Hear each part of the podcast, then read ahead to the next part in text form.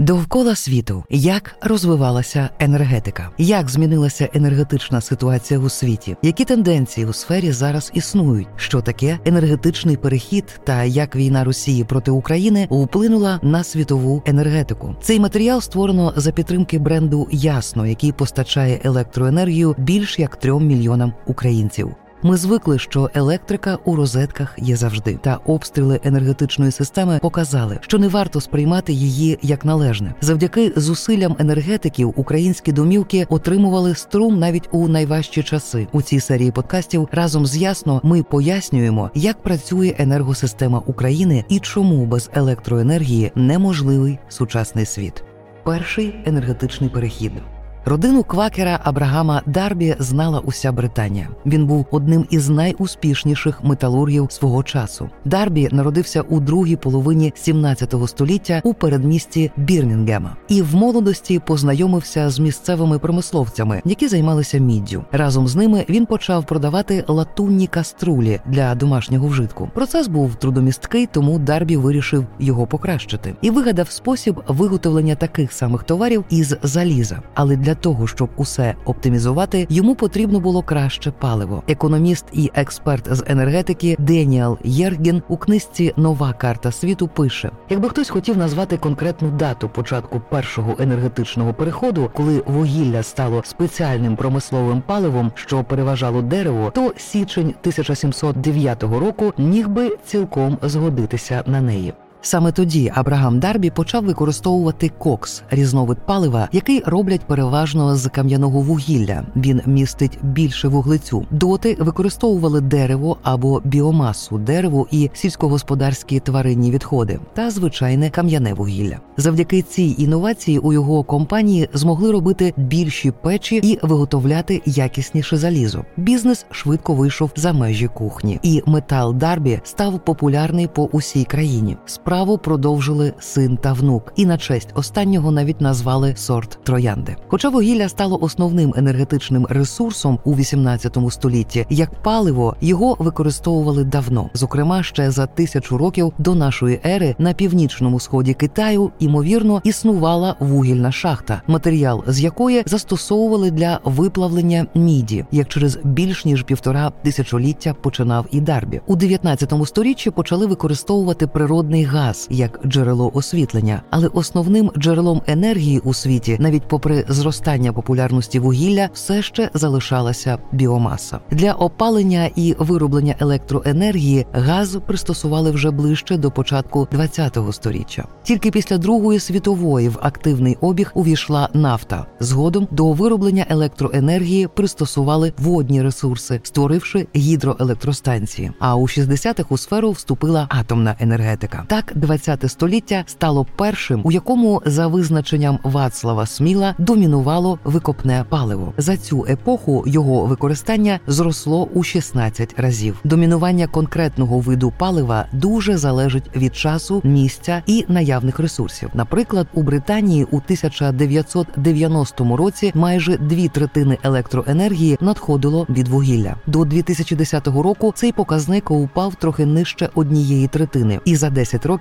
упало до близько 1%. Де ми зараз? Від початку активного дослідження електроенергії у 19 сторіччі попит на її використання постійно зростав. А з другої половини 20 століття споживання почало збільшуватися з шаленою швидкістю. Виняток становлять лише часи фінансових криз – ранні 80-ті, 2009 рік та період пандемії ковіду. Попри розвиток зеленої енергетики, основними ресурсами залишаються вугілля, газ, нафта, ядерні реакції. Наразі щороку споживання і, відповідно, виробництво збільшується на 1-2%. І часто це відбувається не коштом відновлювальних джерел. Так, у 2021 році кількість вугілля у цьому секторі зросла на рекордних 9%. Проте, наприклад, у Європі це часто є вимушеним кроком через відмову від російського газу. Так, у Німеччині у жовтні 2023 року відновили роботу вугільних станцій, щоб у уникнути дефіциту у зимовий сезон. За кілька місяців до цього Україні закрили останні атомні електростанції у надії на відновлювані джерела. Загалом Німеччина обіцяє до 2030 року виробляти 80% електроенергії з відновлюваних джерел. Зараз це майже 47%. Звісно, найбільшими споживачами електроенергії є країни з потужними економіками – США, Китай та Індія. США та Китай також є найбільшими виробниками електроенергії. За ними йдуть Індія та Росія. Що цікаво, водночас в Індії від 50 до 70% домогосподарств використовують біомасу, щоб задовольняти щоденні енергетичні потреби, що збільшує ризик проблем зі здоров'ям, зокрема дихальними шляхами. Та якщо дивитися дані у розрахунку на людину, ситуація дещо змінюється, адже найбільше потребують електроенергії там, де короткі дні і тривалі та сильні холодні періоди. Тому тут лідирують Ісландія, Канада та знову США. Водночас поруч із ними ідуть дуже спекотні та заможні держави Близького Сходу – Оман, Саудівська Аравія і Катар. Підрахували, що ці країни подекуди споживають щонайменше у 100 разів більше електроенергії, ніж держави з найбіднішою економікою. І це при тому, що хороших даних з бідних країн немає, тож різниця може бути ще більш разючою. Так, Демократична Республіка Конго споживає 411 кіловат-годин на душу населення, Україна – понад 16 тисяч, Канада – понад 102 тисячі. Водночас саме у країнах на зразок ДРК,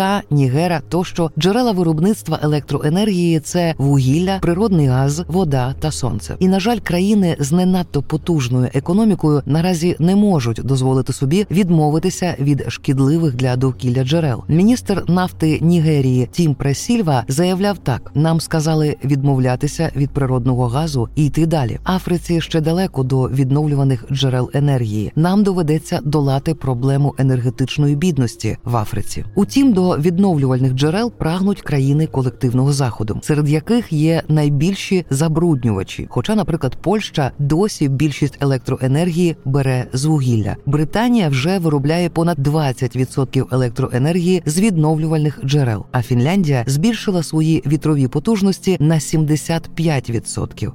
Другий енергетичний перехід. Ще з 90-х років міжурядова група експертів з питань змін клімату робила звіти і дослідження щодо впливу діяльності людини на зміну клімату Землі. З кожним роком роботи звіти розкривали серйозність проблеми. У 1997 році більшість держав світу підписали Кіотський протокол, а звіт 2014 року призвів до того, що наступного року 196 країн, зокрема Україна, уклали Паризьку угоду. Зауважимо, що США вийшли з неї за президентства Дональда Трампа і повернулися назад за Джо Байдена. Цей документ зобов'язує країни зменшити вплив людини на зміни клімату, що, зокрема, стосується і енергетичного сектора. Рух до відновлюваних джерел і енергетичної сталості і називають енергетичним переходом. Проте переважна більшість держав станом на 2021 рік навіть не наблизилася до виконання цілей угоди. Але війна Росії проти України актуалізувала необхідність відмовитися від нафти і газу з країни-агресорки, якими Кремль шантажував ЄС. Росія третя у світі за виробництвом нафти і друга за виробництвом природного газу. Завдяки скороченню енергетичних витрат серед населення, зеленій енергетиці та імпорту з інших країн Європа спромоглася суттєво скоротити частку російського постачання і згодом планує повністю від нього відмовитися. Зокрема, у Фінляндії скоротили загальне споживання газу на 47%. Тобто не лише для генерування електроенергії, а й для інших потреб. Швеція на 36%. До речі, саме Швеція також стала найбільшим європейським експортером у 2022 році. Країна продала понад 20% виробленої електроенергії. У тому самому році вперше сонячні та вітрові джерела у ЄС обійшли газ у продукуванні електроенергії. До того ж, зі зростанням цін на електроенергію попит на дешеві джерела, якими є, зокрема, вітер і сонце також збільшується. Курс на енергетичний перехід також дозволить створити нові робочі місця, припускають прихильники. Наприклад, у В'єтнамі підрахували, що відновлювані джерела зможуть дати роботу вдвічі більшій кількості людей, ніж традиційні, і 25% із них для висококваліфікованого персоналу. До того ж, у працівників та людей, що живуть поруч зі станціями, менше ризиків для здоров'я. У людей, що контактують з викидами, наприклад, від вугільних станцій, більші ризики респіраторних хвороб, захворювань ясен та шкіри. Проте є й незручності. Відновлювані ресурси важче контролювати, тож вони не передбачувані, а ефективно зберігати електроенергію до кращих часів ми ще не навчилися. Тож зовсім не покладатися на традиційні ресурси, щонайменше просто не дозволять технології. Зі змінами клімату прийшло розуміння, що змінювати необхідно спосіб життя, зокрема у сфері вироблення електроенергії. Ця тенденція зберігається вже не одне десятиліття, проте подекуди лише на словах. Водночас війна Росії проти України гостро оприявнила проблему енергозалежності демократичного світу. Найбільші гравці енергетичного ринку, утім, не поспішають змінюватися, а найменші часто просто не мають на це